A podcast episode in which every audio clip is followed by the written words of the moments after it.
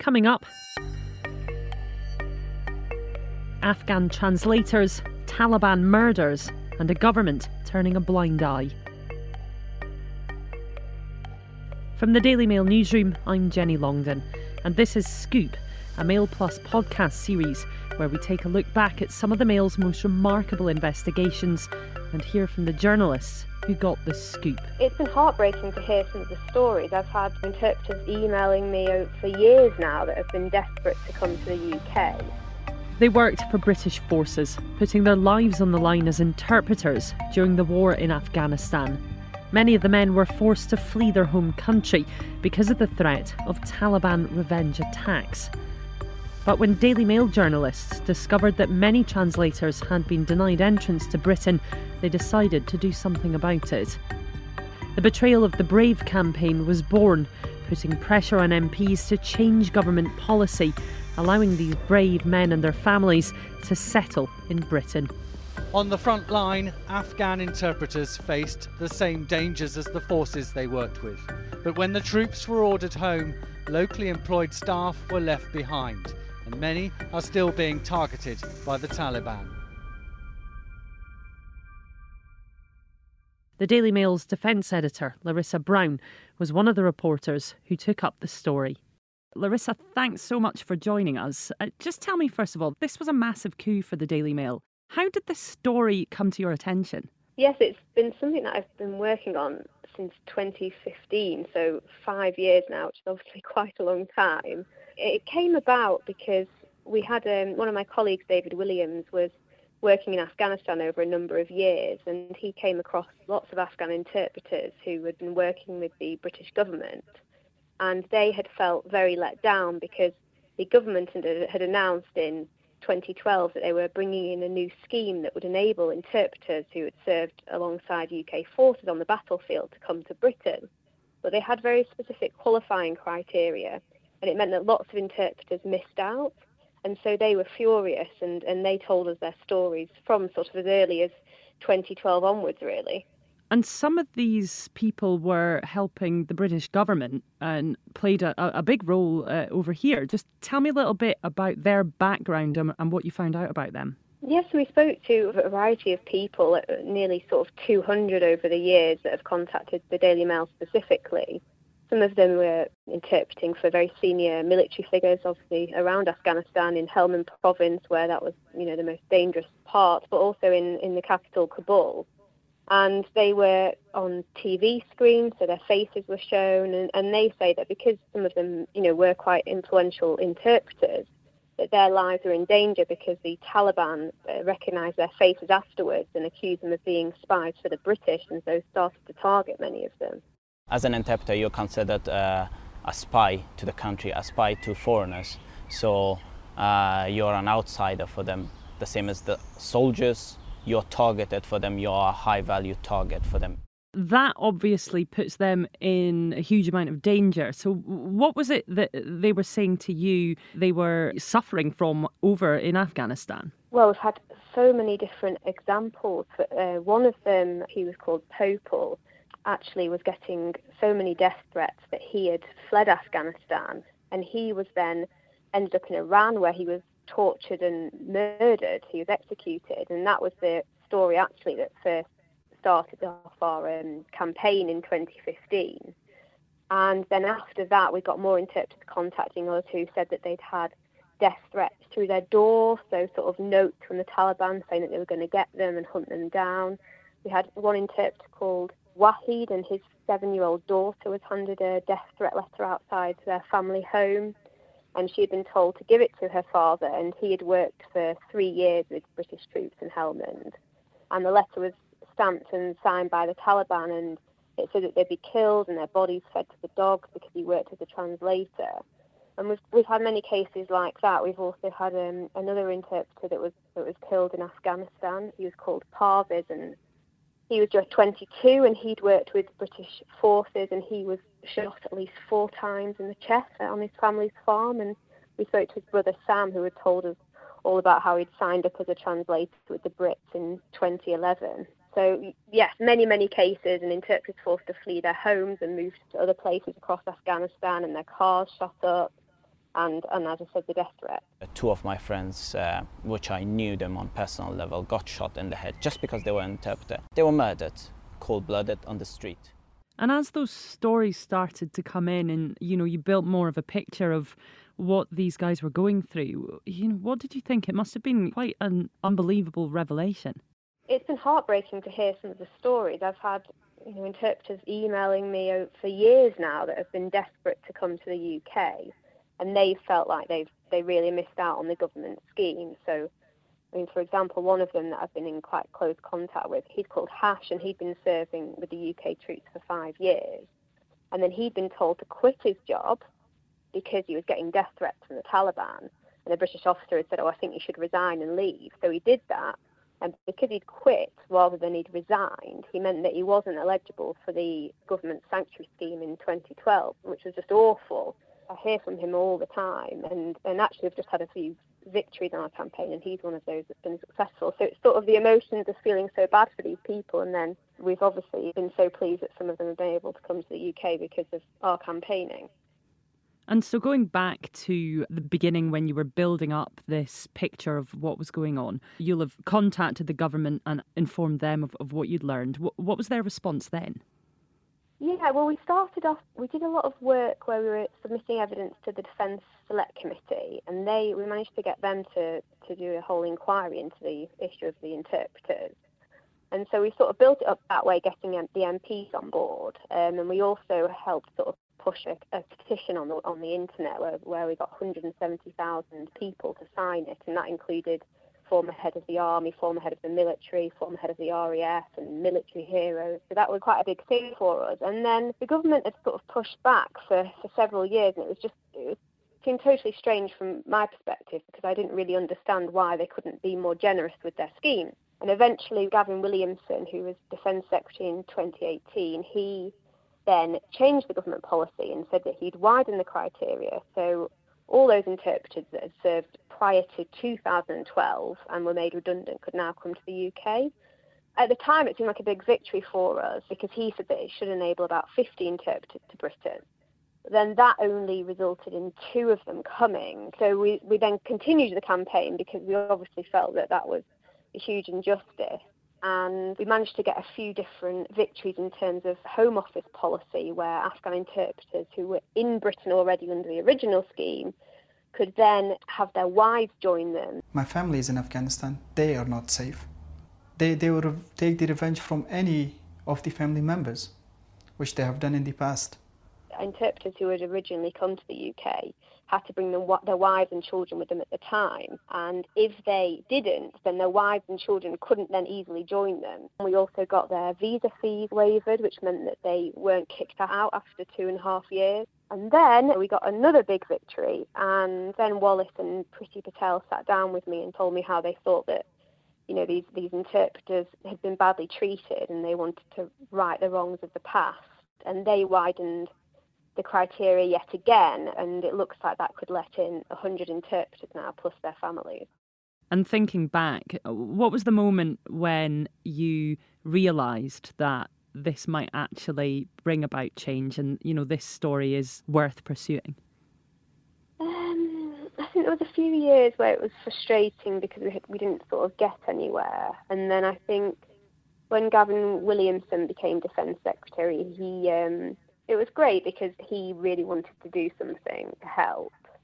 And so I think at that point I thought, well, actually, we've now got new ministers, and we also had Sajid Javid, who was the new Home Secretary, and he also seemed like he wanted to make a change. So I think it was probably at those points that we could see that there was sort of a different direction, and that actually we could end up getting a proper policy change at that point.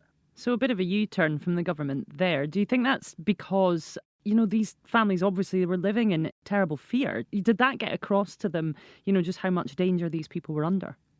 I mean, one of the things that both of the ministers said is that they wanted to sort of send a signal to interpreters that we recruit in the future that, you know, Britain will stand by them. And I think they were perhaps worried about the messaging in future conflict. But they have been quite reluctant to sort of acknowledge that the interpreters are under threat. It's all very complicated, but there is another scheme that the government has that enables interpreters to come and live in Britain if they can show that they've been intimidated by the Taliban. And under that scheme, they've not allowed anyone into the UK yet. They've moved interpreters around in the country. So there's still sort of a perception from the UK government that the interpreters aren't a huge threat or threat to the point that they need to leave the country altogether. And I think that's something we've continued to work on, and that is actually something that Priti and Ben did say they would now look at, that they would review all those intimidation claims. And I think that's our sort of main focus going forward as well. And that's obviously completely contrary to what evidence you've heard. Completely. It's so infuriating because we've sent the Ministry of Defence, and we've also submitted to the Defence Select Committee pictures of cars and shot at, and pictures of interpreters and their families who have been attacked, and the death notes. We've sent them lots of evidence of that. We've sent them a picture of a guy on a hospital bed with gunshot wounds, and the Ministry of Defence still say that they don't consider their lives to be in danger enough. And the interpreters find it frustrating because they're being moved from one place to another, and they say, well, that doesn't mitigate the risk because the Taliban, have spies everywhere and they can find them wherever they are. So those interpreters are constantly having to move because they worked with the British, and all they want is to come to the UK and not have to worry about that. And for those that have now come to the UK, what do you know of them? We've interviewed several of them, and one of them, he's called Mohammed Nazir, and he was one of these two that came to the UK after Gavin Williamson's policy change. And he's now living with his beautiful family. He's got 5 kids, and he's in a semi-detached home in Oldham, and he's super happy. And he'd worked with, the UK for 9 years, so it was an awful long time. So he's obviously absolutely delighted. And, I think he's been so thankful to the newspaper and saying that we've never given up on them. And we've got other cases. We've got a guy called Tori Ali. He'd been in the UK for 4 years, so he came under the original scheme, but he hadn't been able to bring his wife. And because of our campaigning and the government changing that rule, his wife joined him just this summer.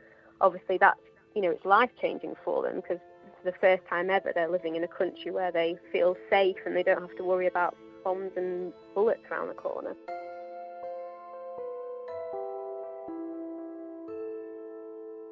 How do you hope to continue putting pressure on the government and uncovering this story? We've got to continue doing our stories. We've got lots of case studies of people that are still obviously stuck in Afghanistan that don't even qualify under this latest scheme. So it's about putting the pressure on the government and showing that those people are just as worthy of coming to Britain as the others. And one of the problems with this scheme has always been, it said if you've got to have served either 12 months or 18 months in Helmand, and a lot of these interpreters would argue, well, it doesn't matter whether you served 1 month or 12 months to the Taliban, because if you served with the UK or even, any other Western forces, then you're considered a traitor. So we've got to continue highlighting those cases, and also we've got interpreters that have already fled Afghanistan, and they also don't qualify because they're now in what's deemed a third country. So, for example, there's one interpreter who's in a refugee camp in Lesbos, and he would have qualified under the latest announcement that Ben Wallace and Priti Patel made, but because he's already left,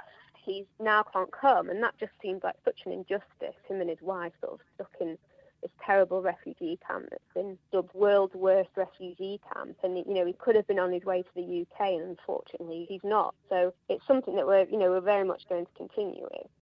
And this all came under the banner of the Betrayal of the Brave campaign. How much does that sort of big campaign backing give to something like this story?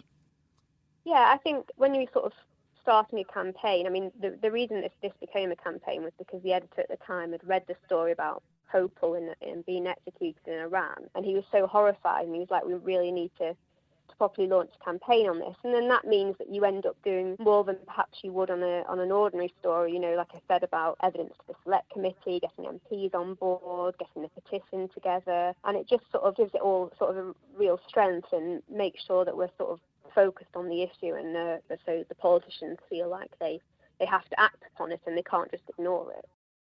And what sort of reaction did you get from the interpreters you were in touch with? When they knew you were backing this, you were carrying out this campaign, and they had the force of the paper behind them.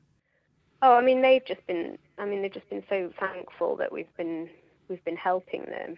Hash, one of the interpreters that I mentioned, who should now be coming to Britain in the next few months because he now qualifies, he was sort of saying to us how him and his wife just keep dreaming that something's going to change and that, you know, the UK will realise how much pain they're in. And he'd stayed up a few weeks ago until 3 a.m. waiting for the announcement because we'd sort of told him in advance that there might be something that could affect him. And he said that he'd woken his wife up and because she was sleeping, and he just said it was, you know, the happiest moment of his life. And for these people, they really do feel that their lives have been saved by our campaign, because to live in Britain where they feel safe and they're not constantly worried about the Taliban finding them is just it's a real godsend. And for you on a personal level, to be involved in a campaign that, you know, has this effect on these people's lives, what does that feel like as a journalist to be able to bring about change in some way for these people? Oh, it's been amazing. We won Campaign of the Year in 2018, and it just, you know, it's incredible to work on stories and feel that there's a real life impact, and you can speak to people that whose lives you've changed, and, you know, it's quite a rare thing to be able to do. So it's been absolutely amazing to be part of. And, you know, sometimes it can feel incredibly emotional when you're ringing somebody up and telling them that they're, you know, their lives are about to change and they can now come to the UK. It's really amazing. Quite an amazing thing to be part of and to have pursued it, and a lot of hard work, I would imagine. Yes, it's me and Dave Williams have spent many hours, because I suppose it's not just the reports that you see in the newspaper, it communicates with the interpreters all of the time, and also, you know, helping them and offering them advice and working out what the best way forward is. So yes, it's been extremely time consuming, but, you know, very, very worthwhile. But this isn't the end. What do you hope will now happen? What's the next step for you? The next step is for the government to allow interpreters who had already fled Afghanistan but would qualify under these new rules, I think, allowing them to come to the UK. For example, the interpreter and his wife I spoke of in Lesbos, and also getting rid of this sort of arbitrary 12 months, 18 months on the front line. I don't see why they have to have served that amount of time. And also another big thing for us is we've got interpreters who we've spoken to have served for 17 years with British forces, one of them who's called Ricky. And because he didn't serve in Helmand, but he served in Kabul, he's also not been allowed into the UK. And that seemed very unfair. And also we've got to hold the government to account on the promises it's already made. So we've got to make sure that actually we do see 100 interpreters plus their families come to Britain, and that all the wives that have been told they're able to join their husbands also get to the UK. So, you know, we've got to hold them to account on both of those aspects. Larisa Brown, a very worthwhile story, and thank you so much for sharing with us how you went about finding out about this and also how you hope to continue to pursue it. Thank you. Pleasure. Since we recorded this interview with Larisa, Ricky, the translator who had served for 18 years but had been prevented from coming to the UK because he did not work in Helmand province, has been granted sanctuary in Britain. You can read Larisa Brown's reporting on Ricky and the rest of her campaign on the Mail Plus app. That's it for today. We'll be back again soon with another episode of Scoop, taking you behind the scenes of some of the Mail's biggest investigations. If you enjoyed this episode, please rate and review it wherever you get your podcasts.